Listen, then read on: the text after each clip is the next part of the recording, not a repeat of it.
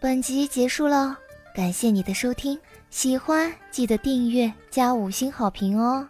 我是暖暖巴拉，不是的，我是小蛋蛋，不，我是萧林希，我在夏季等你。第九十四集，让人万万没想到的是，这里是刺客兄弟会在华夏的据点，而这几个外国人则是著名的杀手。妈了，他们失败了。那几个蠢货，据说还撞在一起了。这么好的设计，他们也失手了，简直是丢了我们兄弟会的颜面。那个叫马拉的人愤愤然的说道：“听说那个开车的是个高手。”第三个人说道。随后，他拿出手机，手机上正好是一段上传到网上的热点视频。估计是行车记录仪上摄录到的，在视频上面对着前后夹击，保时捷卡宴突然半立而起，成功的避开了两边的夹击，这一车技简直是神技啊！其他两人都啧啧叹服。第一个人忍不住说道：“赫拉斯，他的车技好像比你还厉害哦。”那个叫赫拉斯的人呸了一声，说道：“我看他是也是好运而已，要不然……”这种情况，再给他多试几遍，他也未必能成功啊。不管怎么样，我们这次的雇主出手很大方。无论如何，我们要完成刺杀任务。那个只是个普通的明星而已，又没有专职的保镖，要干掉他应该也不难吧？赫拉斯如此说道。开车的那个到底是什么人？查清楚没有？马拉对李炫的逆天车技。有些顾忌啊，好像只是个普通人，没什么了不起的。剩下那个叫特鲁普斯的说道：“我听说好像只是个搬砖的，应该不必太担心的。”赫拉斯说道：“你们的情报也不算太差嘛，起码知道我是个搬砖的。”突然有个声音从身后悠悠的传过来，三人蓦然一惊呐。他们做梦都没想到，在这样的秘密商议中，居然会有人突然冒出来。猛地回头一看，却见一个肌肤呈古铜色、面容英俊的男子出现在他们的身后。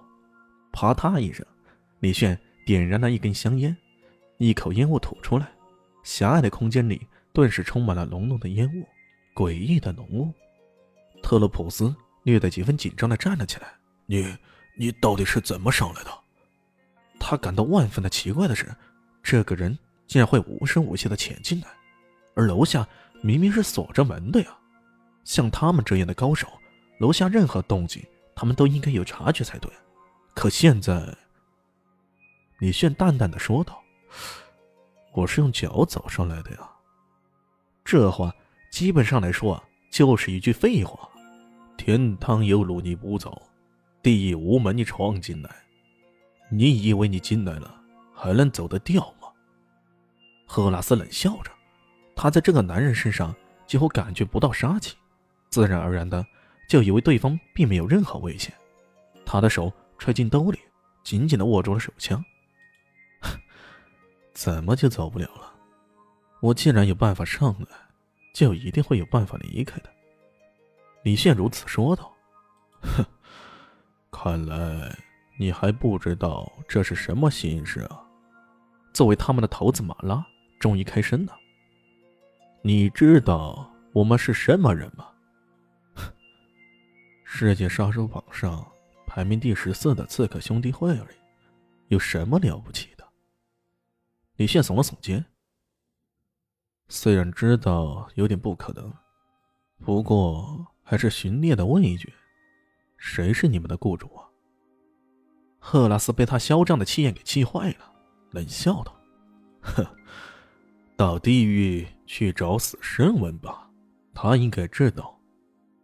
”巧了，我就是死神。”李炫冷冷的说道。可那三个人自然不会相信的。靠，你是死神，那我们几个可就是上帝了。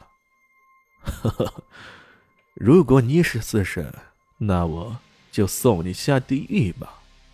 赫拉斯突然开动了，他从兜里掏出手枪，冲着李炫连开了三枪。他的动作相当干净利落，只是一眨眼间，掏枪开枪。在他看来，在这个世界上再也没有谁能够躲过他的连续射击了。正当他要发出胜利的欢呼的时候，让他感觉到万分惊讶的事情竟然发生了。李炫的身影也不知怎么的一闪，那近在咫尺的三枪竟然都全部落空了。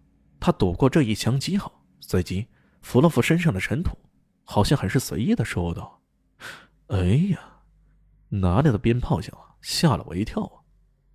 三个人惊讶的看着他，脸上全都露出难以置信的神色。这家伙到底是谁呀？连近在咫尺的枪击居然也被他躲过了，这也太神奇了吧！我不行，我不行！赫拉斯怒极了，举起手枪，又连续扣动了扳机啊！连续的枪声划破了城中村的宁静。可让人大感吃惊的是，好多端站在眼前的李炫竟然凭空消失了。正当大家无比惊讶的时候，他才从后面的墙壁探出头来，耸了耸肩道。看来你们这个组织赚的钱也不多呀，怎么连消音器都没有？这么说着，他的身形突然一闪，一下子来到了赫拉斯的身前，一伸手已经抓住了对方的手腕。你你！赫拉斯第一时间想要挣脱对方的把握，可让他感到吃惊的是，对方的手就好像是铁箍一般，从手腕上传来的力气大得惊人，他根本就无法解脱。